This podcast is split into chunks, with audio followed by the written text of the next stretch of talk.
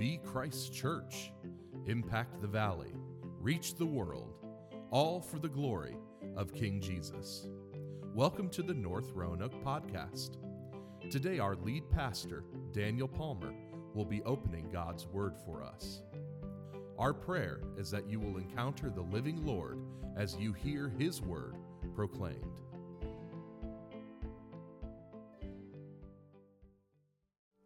Acts chapter 6 is where we find ourselves. And uh, as our musicians make their way off the platform, I want to begin by just opening us with a word of prayer. Would you bow with me? God, we give you praise. You are Father, Son, and Spirit. You are the great I am, the three in one. And through Christ, you have lavished your grace upon us. God, we, we progressed from grace that is greater than our sin to the praise that you are due, and that is entirely appropriate. God, we were lost and undone without hope, but you lavished upon us grace greater than our sin. And God, you have, for those who know Christ, who are in Christ today, you have, you've transformed us from the inside out, and you have made us works in progress that you will finish in the day of Christ Jesus. And God, from this day to that day, we give you praise that in spite of ourselves, we have a hope and a future that will not disappoint. And God, we, we pray uh, that you would give us mouths to speak that truth, no matter the opposition that we face. And we ask it in Jesus' name. Amen. So, welcome back to the book of Acts. Uh, we find ourselves in chapter 6, verse 8. If you turn there, Luke is setting the stage for us in a pretty long passage that we're going to cover today to see how the Christ like witness of Stephen is going to lead, ironically, through his persecution and death, to the spread of the gospel. Back in Acts chapter 1, verse 8, Jesus said the gospel is going to spread ultimately to the ends of the earth, beginning in Jerusalem. And so far, the gospel is kind of bottled up in Jerusalem. How's it going to get out? Well, just as salvation came through Jesus who was crucified. The spread of salvation is going to come through Stephen who is stoned. And we're going to we're going to see that transition story today starting in Acts chapter 6 verse 8. Would you would you hear with me the word of the Lord? And Stephen full of grace and power was doing great wonders and signs among the people. Then some of those who belonged to the synagogue of the freedmen as it was called and of the Cyrenians and of the Alexandrians and of those from Cilicia and Asia rose up and disputed with Stephen. But they could not withstand the wisdom and the spirit with which he was speaking. Then they secretly instigated men who said, We have heard him speak blasphemous words against Moses and God. And they stirred up the people and the elders and the scribes, and they came upon him and seized him and brought him before the council. That, that's the Sanhedrin and they set up false witnesses who said, This man never ceases to speak words against this holy place, meaning the temple, and the law. For we have heard him say that this Jesus of Nazareth will destroy this place and will change the customs that Moses delivered to us. And gazing at him, all who sat in the council saw that his face was like the face of an angel.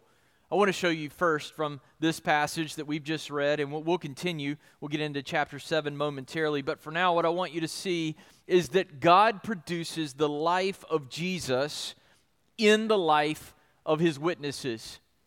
God reproduces, if you will, the life of Jesus in those who have been transformed by the Spirit, filled with the Spirit, and given mouths to magnify Christ. We see Stephen getting grace and power and wisdom where? He gets them from his spirit given union with Christ.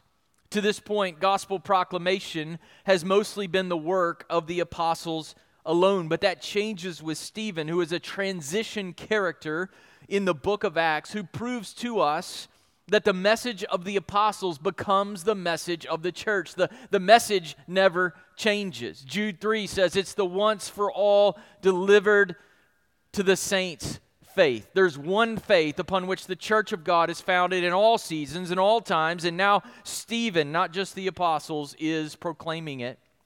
Though he had been commissioned to serve tables to Hellenist widows in the church, that doesn't prevent him from speaking the gospel. His, his work among the widows apparently has him rubbing shoulders with people who belonged, do you see it in verse 9, to the synagogue of the freedmen. The freedmen, who are the freedmen? They are men and their families who had been enslaved and then later emancipated or set free. And they were quite proud about that fact.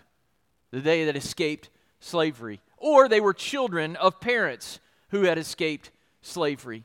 But there's an irony in their name, and it is this while they had escaped physical slavery, they remain spiritually enslaved. They're enslaved spiritually by a misreading of the Old Testament and of the trappings of tradition that hinder them from trusting Jesus and lead them to dispute with Stephen. In verse 8, God fills Stephen with grace and power, signifying his divine enablement to do great signs and wonders among the people. Stephen is, is not an apostle, but he's able to work miracles because God is validating his witness to still more Jews. He's certifying that the message is true because they're seeing the miraculous that they were familiar with from the Old Testament, but the freedmen are unconvinced. It, it isn't Stephen's miracles that bother them. If you go down to downtown Roanoke and start working miracles and healing people, nobody's going to be upset at you. It's the message of the gospel that offends people. It's his message about Jesus that upsets them. It's his message that though they think they are freedmen, they remain enslaved. It's his message that, that having the law and the temple could not save them, that salvation only comes through the blood of Jesus. In verse 10, we read that they could not withstand the wisdom and the spirit with which he is speaking. The, the Holy Spirit was motivating his spirit, and he is speaking with, with great power and clarity and wisdom. And the freedmen have two problems in this text. You know what the first problem is? They were wrong. Whenever you enter an argument or debate or dispute, it's good to be on the right side of the argument. But they were wrong. They were wrong about the Old Testament, and they were therefore wrong about Jesus. But then they had a second problem, and it wasn't just that factually they were wrong, it was that God met Stephen, and he will meet you, by the way, with what Merida calls unanswerable wisdom when he's attacked for his witness to Jesus. Do you remember what Jesus says? In Luke 21 14 and 15. Settle it therefore in your minds not to meditate beforehand how to answer, for I will give you a mouth and wisdom which none of your adversaries will be able to withstand or contradict. This promise was given to the apostles, but now we see it being lived out in the life of Stephen, which means it can be lived out in your life as well the Holy Spirit, when He fills us, He brings the wisdom of Jesus to our mouths and our minds. Now you say, well, that's great. I don't have to study the Bible, meditate on the Bible, memorize the Scripture. I don't need to know any of the Bible. I can just go out there and start talking, and everything's going to be great. That's, that's not what this means. Stephen clearly had studied the Bible, as we're going to see in chapter 7. He knew the Word of God. He meditated on the Word of God. He studied the Word of God. But he didn't have to like script out everything he was going to say when he went into an argument, when he went into a debate, when he went in to present the gospel. Why? Because in that moment, the cylinder started firing because the Spirit of God was doing something in his heart, in his mind, in his mouth, and Jesus just came pouring out of every fiber of his being, and the freedman could not withstand it. So Stephen is empowered and he's given wisdom from Jesus. But he's also falsely accused and put on trial like Jesus. When the freedmen realize they can't win the debate based on the facts, what do they do? They appeal to emotion. They secretly instigate or provoke men to charge him with blasphemy against Moses and God in verse 11. Moses, meaning he's speaking ill of the law in their view, and God meaning he's speaking ill of the temple in their view. In Matthew 26, 59 through 65, do you recall what happened to Jesus? He was put on trial. They charged him with blasphemy for making himself equal with God. And now Stephen is likewise put on trial by the same council for blasphemy, for supposedly discrediting the law and the temple. And then in verse 12, what do they do? They stir up the people along with the elders and the scribes. Notice that they were able to stir up the people. Until this point in Acts, the church has been popular with the people, but suddenly popularity is gone and it offers no protection to Stephen. The, the mob seizes him and makes him stand trial before the council like Jesus and the apostles before him. They know that their blasphemy charge is bogus, so they break the law to defend the law. We just read, you, shan't, you we must not bear false witness. What do they do? They bring in false witnesses to twist Stephen's message and ignore his urgent calls to trust in Jesus. We've got to understand Stephen is not trashing the law or the temple. Rather, he's telling the people, as we're about to see, that God gave these things to point us to our need for Jesus. But these freedmen and their mob will not listen because listening would require them, look at verse 14, to change. Now, what's interesting is, is the word that's used there is not to change the law, but instead to change the customs that Moses gave to us. And there was this tradition in Judaism to ascribe back to Moses stuff that Moses never wrote down. In other words, Jesus is going to change our way of life, and we're not too happy about that. Did you know that coming to Jesus will change your way of life? It'll change what you think, what you say, where you go, what you do, what you watch, what you don't watch, how well you endure in your marriage. It will change everything about everything, and they don't want to change. Rather than change, what do they do? They ambushed him, they misrepresented him, and eventually, as we're going to see, they stoned him to death. And the lesson for us is the is this, and Merida says it this way, and I love it. We must be ready to be excluded, mocked, misrepresented, shamed, and even killed for our testimony to Jesus. Are you ready, church? I mean, that's a, that's a question that we really should ask ourselves. Am I prepared to be excluded, mocked, misrepresented, shamed, and even killed for my witness to Jesus?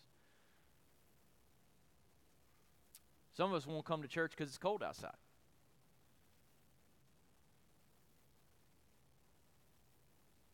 Am I ready to be excluded, mocked, misrepresented, and shamed, and perhaps even killed for my witness to Christ? And then Merida adds this. So don't give in to the temptation to try and make Christianity cool.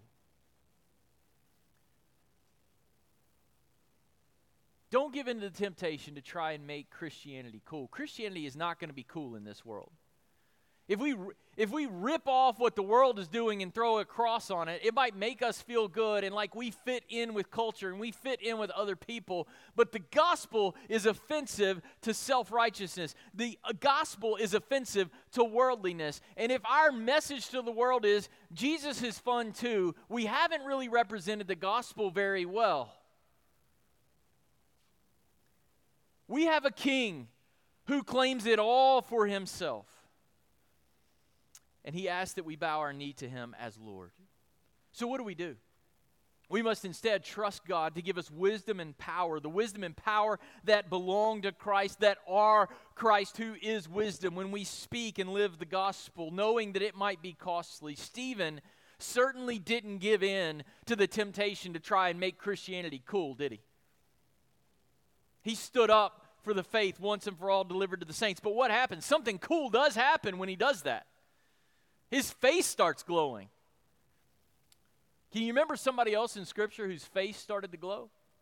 You remember Moses when he went up on Mount Sinai to receive the law and he came down and his face was glowing and people were like, put a veil over your face. That's convicting to us. We, we see the, the glory of God resonating in you. Do you remember somebody else who went up on a mountain whose face glowed? On the Mount of Transfiguration, King Jesus, that his, his face was glowing. And now we've got Stephen, whose, whose face is like that of an angel. And what God is showing us is that, that Stephen stands in the line of prophets. He, he is like Moses delivering God's revelation in this moment to these people who were refusing to listen. He's, he's like Jesus, and ultimately he's going to be stoned and killed, and the message of the gospel is going to go forth. And they're accusing him of disrespecting the law, and Jesus is saying, No, he's just like the lawgiver. You think he's blaspheming Moses, but he's like Moses and he's like Jesus. He's filled with the Spirit. His face is transformed. And then in verse 7, he delivers a sermon for the ages. Y'all ready? Chapter 7. We're going to cover the next 53 verses. You're like, what? True story. We're going to do it. So I want you to hang on to your Bibles because we're going to we're going to read quickly. All right? Hear now the word of God. And I'm going to try to read with inflection at certain points along the way uh, to, to cue you in to some, some themes as we go. Verse 1, chapter 7. And the high priest said, Are these things so? And Stephen said, Brothers and fathers, hear me. The God of glory appeared to our father Abraham when he was in Mesopotamia before he lived in Haran and said to him, Go out from your land and from your kindred and go into the land that I will show you. Then he went out from the land of the Chaldeans and lived in Haran. And after his father died, God removed him from there into this land in which you are now living. Yet he gave him no inheritance in it, not even a foot's length, but promised to give it to him as a possession and to his offspring after him, though he had no child. And God spoke to this effect that his offspring would be sojourners in a land belonging to others who would enslave them and afflict them 400 years.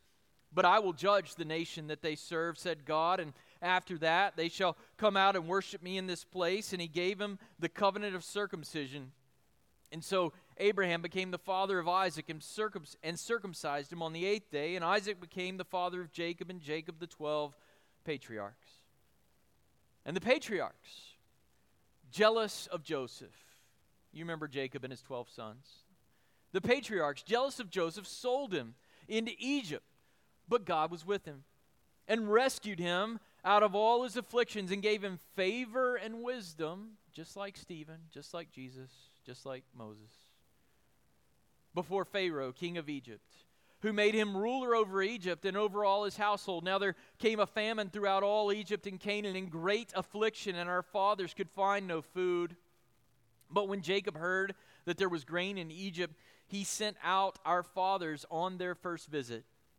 And on the second visit, Joseph made himself known to his brothers, and Joseph's family became known to Pharaoh. And Joseph sent and summoned Jacob, his father, and all his kindred, 75 persons in all. And Jacob went down into Egypt and he died, he and our fathers, and they were carried back to Shechem and laid in a tomb that Abraham had bought for a sum of silver from the sons of Hamor in Shechem. But as the time of the promise drew near, which God had granted to Abraham, the people increased and multiplied in Egypt until there arose over Egypt another king who did not know Joseph. He dealt shrewdly with our race and forced our fathers to expose their infants so that they would not be kept alive. At this time, Moses was born and he was beautiful in God's sight. And he was brought up for three months in his father's house. And when he was exposed, Pharaoh's daughter adopted him and brought him up as her own son. And Moses was instructed in all the wisdom of the Egyptians, and he was mighty in his words and deeds. Pause at the end of verse 22 for a second, a parenthetical that I won't get to in the message. But I find it interesting that Moses complained that he was a stutterer and a stammerer and he couldn't speak very well. But Stephen's like, the dude was amazing. I mean, just look at all the speaking he did. He was phenomenal. You complainer? Anyway, sidebar, verse 23. When he was 40 years old, it, it came into his heart to visit his brothers, the children of Israel, and seeing one of them being wronged, he defend the oppre- defended the oppressed man and avenged him by striking down the Egyptian. He supposed that his brothers would understand that God was giving them salvation by his hand, but they did not understand. And on the following day, he appeared to them as they were quarreling and tried to reconcile them, saying, Men, you are brothers. Why do you wrong each other? But the man who was wronging his neighbor thrust him aside, saying, Who made you a ruler and a judge over us? Do you want to kill me as you killed the Egyptian yesterday? At this retort, Moses fled and became an exile in the land of Midian, where he became the father of two sons. Now, verse 30, when 40 years had passed, an angel appeared to him in the wilderness of Mount Sinai in a flame of fire in a bush. When Moses saw it, he was amazed at the sight. And as he drew back to look, there came the voice of the Lord I am the God of your fathers, the God of Abraham, and of Isaac, and of Jacob. And Moses trembled and did not dare to look. Then the Lord said to him, Take off the sandals from your feet, for the place where you are standing is holy ground. I have surely seen the affliction of my people who are in Egypt, and have heard their groaning, and have come down to deliver them. And now come, I will send you to Egypt. This Moses whom they rejected, saying, Who made you ruler and judge? This man God sent as both ruler and redeemer by the hand of the angel who appeared to him in the bush. This man led them out, performing wonders and signs in Egypt and at the Red Sea and in the wilderness for 40 years. This is the Moses who said to the Israelites, God will raise up for you a prophet like me from among your from your brothers. Verse 38. This is the one who was in the congregation in the wilderness with the angel who spoke to him at Mount Sinai and with our fathers. He received living oracles to give to us. Our fathers refused to obey him, but thrust him aside, and in their hearts they turned to Egypt, saying to Aaron, Make for us gods who will go before us. As for this Moses who led us out from the land of Egypt, we don't know what has become of him. He's still up there on the mountain doing whatever. Verse 41 And they made a calf in those days and offered a sacrifice to the idol and were rejoicing in the works of their hands. But God turned away and gave them over to worship the host of heaven, as it is written in the book of the prophets Did you bring to me slain beasts and sacrifices during the forty years in the wilderness, O house of Israel? You took up the tent of Molech and the star of your God Rephan and the images that you made to worship and I will send you into exile beyond Babylon. Our fathers had the tent of witness, that's the tabernacle, in the wilderness, just as he who spoke to Moses directed him to make it according to the pattern that he had seen. Our fathers, in turn, brought it with Joshua when they dispossessed the nations that God drove out before our fathers. So it was until the days of David, who found favor in the sight of God and asked to find a dwelling place for the God of Jacob. But it was Solomon who built a house for him.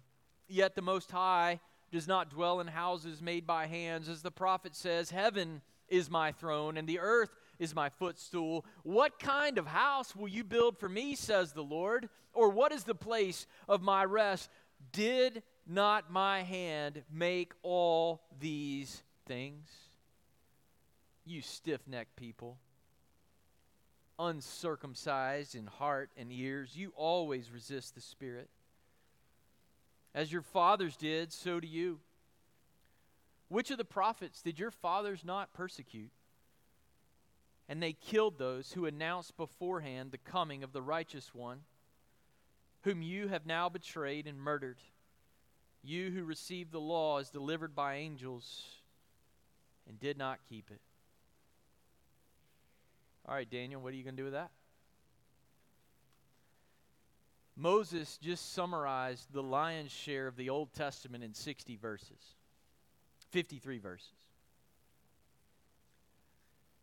Here's what I want you to see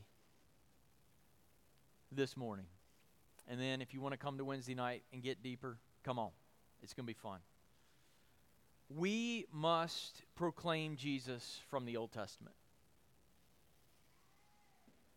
Jesus is not an add on to the Old Testament, he is what the Old Testament is about. The Israelites thought the Old Testament was about them. Stephen says the Old Testament is about Jesus. And we have a tendency in our human flesh to take good gifts that God gives us and make it about us rather than about God. We do that with all sorts of stuff, not just with the Old Testament. We do it with sanctuaries. We do it with where we like to worship, what songs we like to sing. We put misplaced trust in tradition and miss Jesus in the process.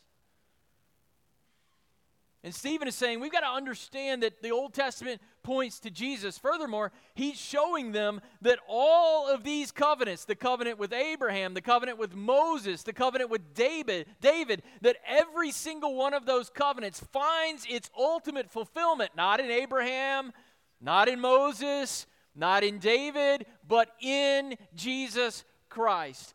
How do you get into land? You get there through Jesus. How do you have the presence of God in your life no matter where you are because God is over all? You have it through Jesus. You can't have the fulfillment of any of these covenants in full without Jesus, and Jesus is the fulfillment of all of them.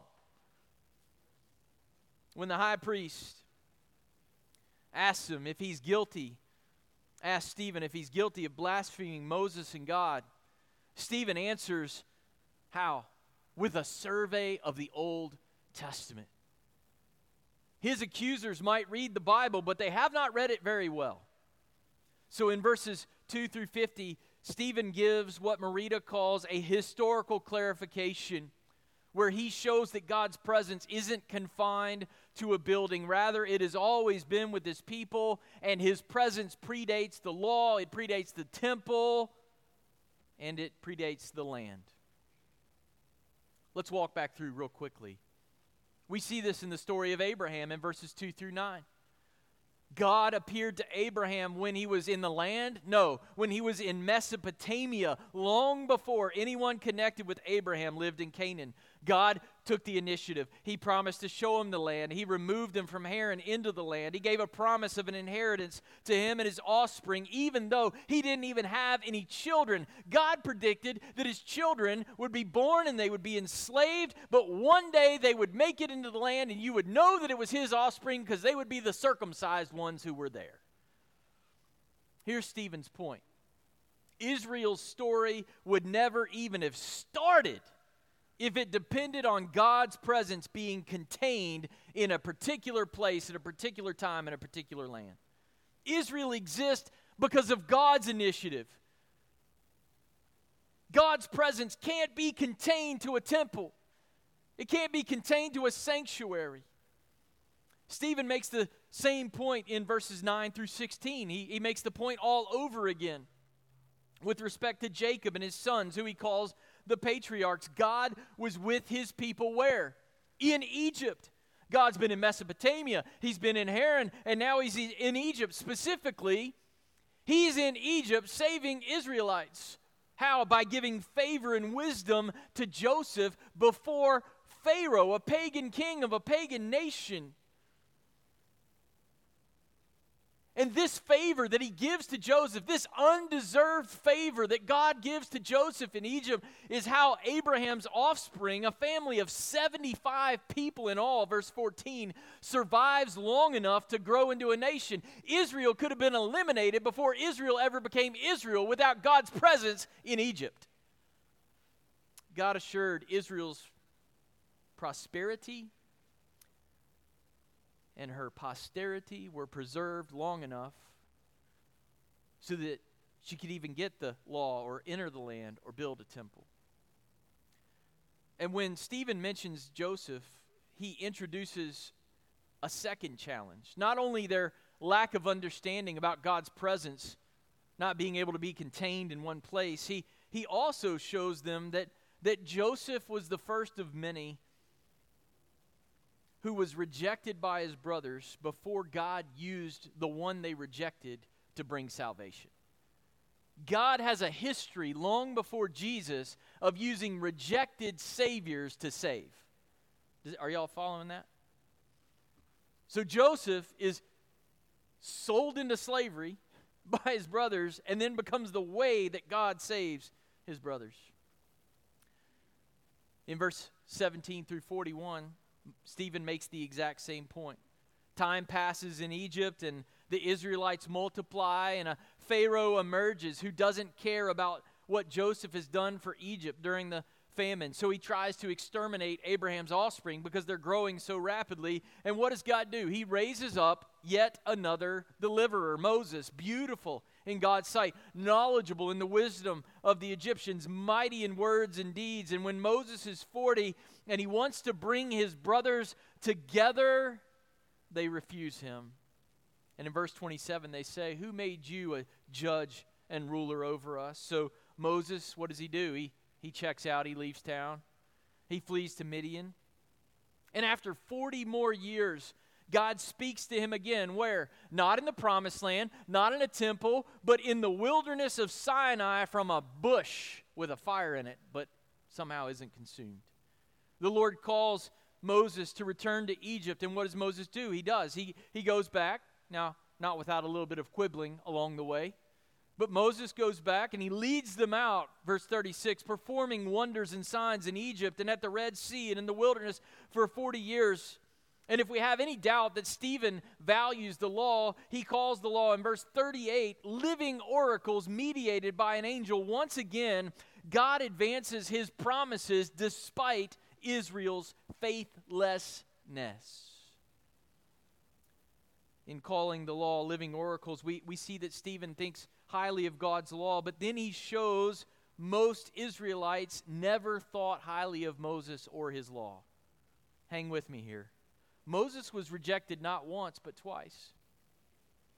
The first time he wanted to save his people, they threw him off. Who made you judge and ruler of us? He goes to Midian for 40 years. Then God, out of a burning bush, sends him back. And yes, they let Moses lead them out of Egypt and in the wilderness, but they never actually follow Moses. In verse 39 and 40, our fathers refused to obey him, but thrust him aside. In their hearts, they turned back to slavery. Remember who he's talking to. He's talking to people who call themselves free, and he says they went they wanted to go back to Egypt. They wanted to go back to slavery, saying to Aaron, "Make for us gods who will go before us." As for this Moses who led us out from the land of Egypt, we don't know what has become of him. He's up there on the mountain doing something with God, but we've got stuff to do. We've got priorities. We need to make a God in our image. We need to make a God who will do our bidding. We need to make a God who's about us, and so we'll make a golden calf and we'll sacrifice to it. They rejected Moses not once, but twice. Do you understand what he's alluding to about Jesus? he talks about two visits with Joseph in Egypt. They came one time and then they went back and they came a second time and Joseph fed them. Moses, they had two opportunities to follow and they missed it. Jesus came one time and you rejected him and he's coming again. You better not miss the opportunity to trust Jesus before his second visitation while Moses is on the mountain with God receiving the law, the Israelites are longing to go back to slavery and sacrificing to a golden calf that God tells us they made with their own hands. God wants to do the miraculous work of making us new on the inside with hands that only He has, that only He can make us new, and there they are making their own idols. In verse 42 and 42 through 50, Stephen keeps showing us that this is not a one time incident, but a recurring pattern. What did Israel do? They kept on longing for Egypt, for slavery rather than salvation, for idolatry rather than faithfulness. In verse 42 and 43, he quotes from Amos chapter 5 to show that they had been no better than the pagans around them, worshiping what? The sun and the moon and the stars and sacrificing to false gods. God had given his people the law but all it did was clarify their lawlessness. It could not and did not save them. They took the tabernacle into the promised land where they were supposed to commune with God, a tabernacle built according to God's design. But what did they do? Instead, they took up not the tabernacle where God was dwelling, but the tent of Moloch. God, verse 45, drives their enemies out of the land, but the real enemy remained within them. They were idolaters, and their rejection of God's saviors was a rejection of God Himself. These freedmen were in truth still slaves, making their connection to Moses and temple idols of security and self importance rather than looking through and beyond them to Jesus. In verse 37, Moses reminds us, excuse me, Stephen reminds us that Moses had said in Deuteronomy 18:15, look for God to raise up another prophet like Moses. Look for God to raise up another prophet who's going to take you out of slavery, not slavery in a land, but slavery to sin. But instead, these freedmen were trusting in their status as those who had received the law. Furthermore, when Solomon built a temple in a place that God had promised to Abraham centuries before, Israel missed the point and they never pursued their mission. They never took the glory of God to the surrounding nations. Instead, she remained idolatrous and she neglected God's promise to bless people from all nations through them. I, I, I don't know that I can do justice this morning to clarifying what a shock it must have been to hear what Stephen was saying to these freedmen. He tells Israel that her story is a story of God's salvation in spite of Israel, not because of Israel. It is a story of a God who cannot be contained to a building. It is a story of a God who is radically committed to exalting his rejected Son, his ultimate Savior, over all the world. It is the story of the overcoming grace of God. It is the story of a God who keeps his promises to get a people from all nations despite the nation who kept on rejecting the Saviors that he sent to her. In verses 51 through 53, Stephen presents Jesus as God's last rejected Savior. No more Saviors to come and be rejected and offer salvation. Jesus or bust. Why? Because it is in Jesus that God has kept all his covenant promises to his people. In Jesus, people like Abraham trust in the promised Son. Who trust in the promised Son have a home in God's promised land in Jesus, the death penalty that the law requires has been paid in full. In Jesus, the seed of Abraham, who is qualified to inherit all of God's blessings, has come, and he shares them freely and fully forever with all who trust in him, which is why salvation, according to Paul, is in Christ. It is in Christ. It is in Christ. It is in Christ. You have nothing unless you are in Christ. And if you are not in Christ, then today get into Christ by turning from your sin and believing in him and inherit all the promises of God. In Jesus, Israel's king is right now ruling and reigning in righteousness. He is on the move this morning in churches across the country where the gospel is lifted up and proclaimed and Jesus is magnified. He is on the move across the world where the gospel is proclaimed and the Spirit meets the man of God with the Word of God or the woman of God with the Word of God. He is changing stony hearts into hearts that beat for the things of God. Hearts that truly see themselves as they are apart from God and see that they need Jesus to make them right with God and they turn over not a new leaf, but they turn over their life to God. Jesus is grafting them into the temple of his own making. Jesus is the king in David's line who lives forever and is enthroned in the heavenly temple, who is welcoming sinners who repent and believe today to join his growing global multi ethnic people until he comes. Many, many who were accusing Stephen had refused Jesus once. And like their fathers did with Moses, many were stubbornly refusing him all over again. They are stiff necked, Moses says, trusting in gifts they never deserved, the law and the temple, and refusing the righteous one who alone could rescue them from their unrighteousness. Physically, their men were circumcised. But spiritually, do you see this in verse 51? They had uncircumcised hearts and ears. They would not be moved in their heart by the message of the gospel. They would not listen to God's heart coming through Stephen's lips. And now, like their fathers before them, they persecute God's witness to Christ in the persecution of Stephen. Would you finish with me, chapter 7? As we look at verse 54 and following. Now, when they heard these things, they were enraged. And they ground their teeth at him. But he, full of the Holy Spirit, gazed into heaven and saw the glory of God and Jesus standing at the right hand of God. And he said, Behold, I see the heavens opened and the Son of Man standing at the right hand of God. Pause for just a moment. Can I just tell you that it makes me excited that when Jesus is proclaimed rightly from the Old Testament, that he stands up in heaven? That's exciting to me when we get the Old Testament right and we preach it as, as a, a pipeline to getting to Jesus, Jesus is pretty happy about that. Verse 57. But they cried out with a loud voice and stopped their ears and rushed together at him. Then they cast him out of the city and stoned him. And the witnesses laid down their garments at the feet of a young man named Saul,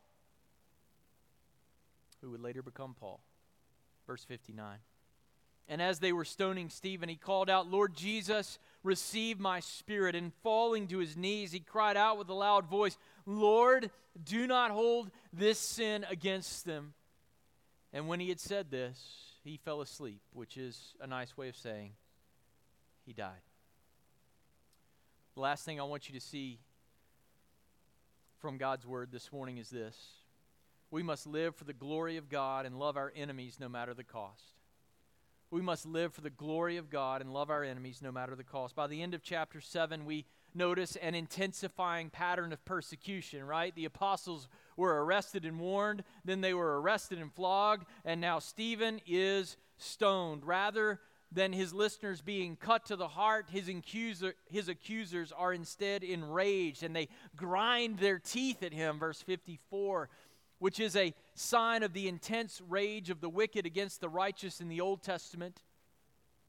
And it is also the eternal plight, right, of those who reject Jesus. Do you remember what Jesus said in Matthew 8, verse 12? Those who reject him will be cast into outer darkness, and in that place there will be weeping and gnashing of teeth. Their anger, however, cannot overshadow Stephen's avenger, King Jesus, enthroned in heaven. In verse 55, the Holy Spirit opens Stephen's eyes to see the unseeable.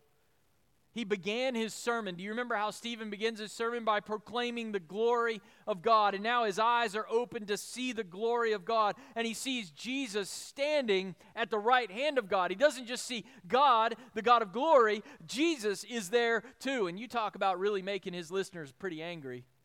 Jesus claimed he was equal with God, and he's therefore a blasphemer. And Stephen goes, Well, I see Jesus at the right hand of the Father, and he's standing up. You know, Jesus said he was going to be seated at the right hand of the Father. We see that in Hebrews.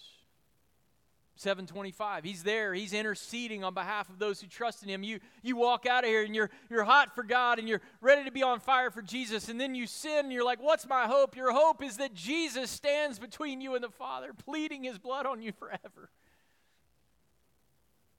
But here jesus is standing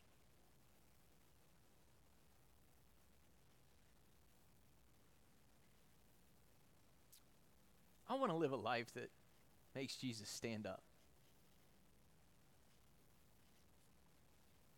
We don't, we don't know exactly why Jesus stands up. There's a lot of commentators and opinions out there. Some, some say that he's honoring Stephen, like someone standing at the conclusion of a great speech or a great play. My daughter and uh, our very own Grace Shawner as well are on um, a basketball team that has kicked some backside this year. I mean, they've just been awesome. And at the end of their last game, when they won the state championship last week, everybody erupted and stood up. It's just this, this natural thing we wanted to do. Maybe Jesus, maybe Jesus is honoring Stephen.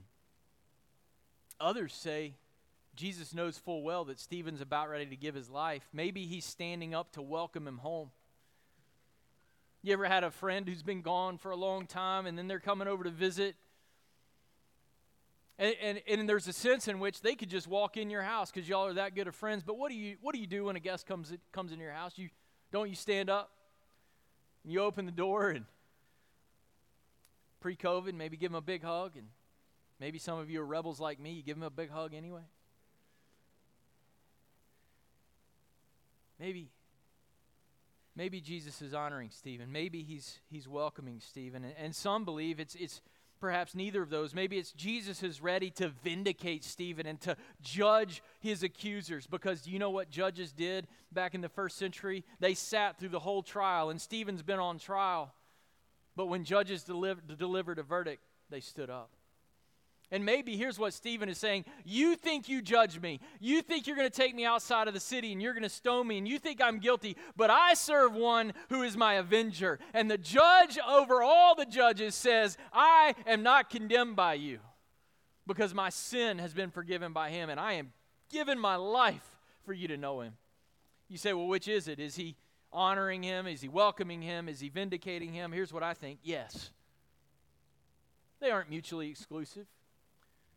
Jesus is the Son of Man. He's the, the one to whom Daniel said would be given dominion and glory and a kingdom that all peoples and nations and men of every language might serve him. And his kingdom is one that will not be destroyed. And Stephen sees the confirmation of the sermon that he has just preached. He sees Jesus at the right hand of the Father, right where he said he would be giving unfettered access to the Father to all who believe, not to those who have their lives totally figured out, not to those who have a copy of the Ten Commandments on their wall or who have a temple standing in the promised land, but to those who come to the Father through the bloody cross of Jesus. They have a welcome in heaven. They have honor from Jesus when they serve and speak on his behalf, and they have vindication before their accusers because Jesus is the Son of Man. Promised in Daniel 7. Stephen sees the son that his accusers should have been seeking and they cannot take it anymore. Look at verse 57. They cried out, they stopped their ears, and together they rushed him. And they took him out of the city and stoned him. They even took off their tunics in verse 58 and laid them at Saul's feet. Why in the world did they take off their tunics? That makes no sense. The only thing I can think of is this they wanted to get maximum velocity with each palm sized rock that they hurled towards Stephen's battered and defenseless body. When you stoned someone, you took them to a cliff shallow enough that you could hit your target, but far enough that after the person fell, they couldn't run away. They took Stephen outside the city and they pushed him over a cliff. And they laid down their garments at Saul's feet so they could grab those rocks and be unimpeded in giving maximum velocity with each shot that struck Stephen's body. Like Jesus, Stephen is taken outside the camp to be killed. Like Jesus, he suffers and dies a cruel death because he is more compelled by the glory of God than preserving his own life. Like Jesus, he prays that the Lord would receive his spirit. Interestingly, he doesn't say, Father, into your hands I commit my spirit, but Lord Jesus, receive my spirit because the Father and the Son are one. Stephen is ex- he has seen the exalted Christ and he knows that Jesus is going to win just as Jesus' crucifixion was the door to his resurrection and exaltation Stephen's bloody death by stoning is going to become as we will soon see next week it's going to be, be the door to the spread of the gospel outside of Jerusalem Stephen will join in a sense, as he dies, the long line of God's rejected saviors by speaking about the ultimate Savior. But look at what happens in verse 60. Just before he dies, before he falls asleep and awakes in eternity, he prays as Jesus prayed. He prays for the forgiveness of his murderers and his accusers. And God actually and eventually answers his prayer, does he not? Saul was there that day. Apparently, the ringleader, perhaps a leader at the synagogue of the freedmen. And as we continue in the book of Acts, we can't get there today for the sake of time, unless somebody orders pizza. But Saul ends up being one of the primary people that God will use to get the gospel all the way to Rome and from Rome to the ends of the earth so that people like you and me can know of Jesus, God's rejected Savior, and not reject Him again, but receive Him so that we get a life everlasting through His blood. And the reason we know today of the bloody death of Jesus that cures sin is because of the bloody death of Stephen, who said, I will give my life to share the offensive gospel of Jesus Christ so that others can still know. God, forgive them. in a very real way, the stoning of Stephen becomes our salvation. So here's a question, or several as we end. Who's going to know about Jesus because of the sacrifices that you're willing to make? Will we be a church that gives the gospel away, trusting the Spirit of God to give us the power of God and the wisdom of Christ when we need it? Will we see Christ as the fulfillment of the Old Testament and reject idols of our own making? Or will we see Jesus as a tag on to our lives? And will we gladly and boldly speak of Jesus no matter the cost because we are compelled by a vision of our King who has a kingdom that will never fail and never end? In closing, I want to ask you, church can you, like Stephen, see this king? And will you, like Stephen, serve this king? Would you pray with me? God in heaven, thank you for the sacrifice of Jesus. Thank you for the sacrifice of Stephen.